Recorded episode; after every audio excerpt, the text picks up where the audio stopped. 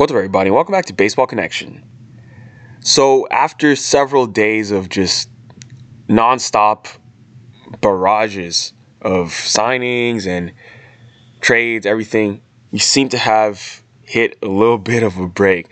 I mean, there are still some of the big name free agents out there Carlos Correa, Trevor Story, guys like that waiting, but I think today's episode will will be a bit of a breather compared to what we've been having. So I will start by talking about a trade that just came through. The New York Yankees have traded Luke Voit to the Padres.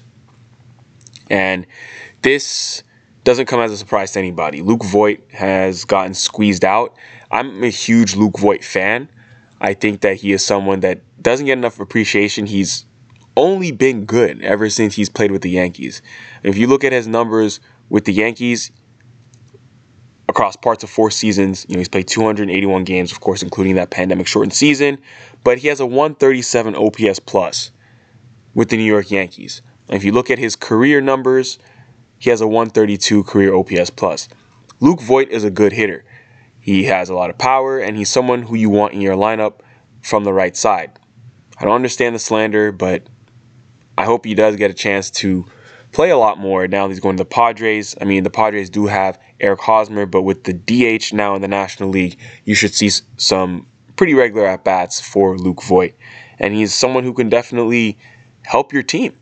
I mean, not enough people appreciate that, but he can definitely help your team. And you know, the writing's been on the wall that he was he was going to be traded, and it's finally been done now. So in return, the Yankees are getting back minor league right hander Justin Lange. He's going to be coming to the Yankees. So Lange is 20 years old. He was the 34th overall pick in the 2020 draft. So you're talking about a young right hander. Maybe he has some upside, but Voit is someone who will pencil into that Padres lineup right away. The knock on Voit is injuries. You know, it's something he's kind of dealt with the past couple years. He led the majors with 22 home runs during the truncated 2020 season, but last year he had a bunch of injuries. You know, he had a knee injury in camp, which led to meniscus surgery, which kept him out of action for the first six weeks of the season. And then he returned in early May. And then just two weeks later, he headed back to the injured list due to an oblique strain. So, his time with the Yankees, all in all, he was limited to just 68 games in 2021. But when he was on the field, he remained productive, a 111 weighted runs created plus. So, that is the end of his chapter in New York. They will move forward with Anthony Rizzo at first base. I mean, Voit has just always been blocked from regular playing time for the most part wherever he's been. St. Louis, he was blocked and then New York, he's he's recently been blocked, and he's going to be a huge asset wherever he goes. I, I really think he will. So, best of luck to him. In other news, the Phillies are in serious pursuit of Nick Castellanos. That's what we're hearing now, and they're both sides are making progress towards a contract. They're on him.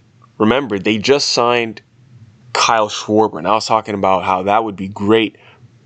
Well, going to be great protection for Bryce Harper in the middle of the lineup. If they get Castellanos, if they get Castellanos, that is going to be a lethal lineup in Philadelphia. They do have a lot of work to do on the pitching side, but with the bats, my goodness, adding Castellanos to a lineup that already includes Schwarber, Harper, Realmuto, Rhys Hoskins, you know, and some steadily productive guys like Jean Segura, for instance. I mean, that's going to be a pretty filthy lineup.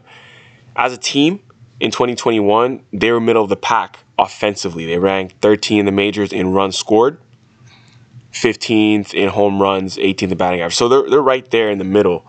But, you know, if they get Castellanos, presumably he would split time with Schwarber between left field and DH. That's what they would do. They'd flip flop both those guys between those positions. Probably a bit more outfield time for Castellanos than Schwarber, if we're being honest. But we know Castellanos has put up monster numbers for multiple years now. That's why he's looking to get paid. You know, there were rumors about him going to Miami, which is where he's from, but the reports are that Miami has no intention of signing him to the kind of deal he's looking for, which is something like five years, $100 million or more. But you talk, when you're talking about a long and steady, productive hitter, you know, with a track record, that is Nick Castellanos. He's going to hit a lot of doubles. He's going to hit a bunch of home runs too. And that's what you're going to get with Nick Castellanos. So defensively, whatever, you'll take it. You, you'll hide him in left field, but that bat is going to be something that you want in the middle of your order. The rotation in Philadelphia is decent. You know, at the top, Zack Wheeler, Aaron Nola, but then after that, there are some some guys who are liable to get lit up. Zach Eflin, Ranger Suarez, Kyle Gibson. Some of those guys just will will get into trouble if they have a bad day. So we'll see what the Phillies end up doing here, but I like this move for Castellanos. He probably wants to, you know, get to camp and start getting ready for the season because we're three weeks out from opening day. But he's trying to get his money. But that is the latest we're hearing regarding him. There are rumors about Carlos Correa. You know, we're not really too sure.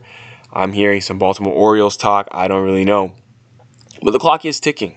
Clock is ticking. We'll see where he ends up going. Same thing with Trevor Story. So that is going to be it for today real short one. Spring training games did start. Hope you were able to catch a glimpse of it. There's more. Like I said, you have baseball all the way up until November now, so there's no excuse if you don't if you don't watch it. Hey, that's on you. But there's going to be something available for you to be entertained. So, if you enjoyed this, please share it with someone who'd be interested, and we'll see you next time on Baseball Connection.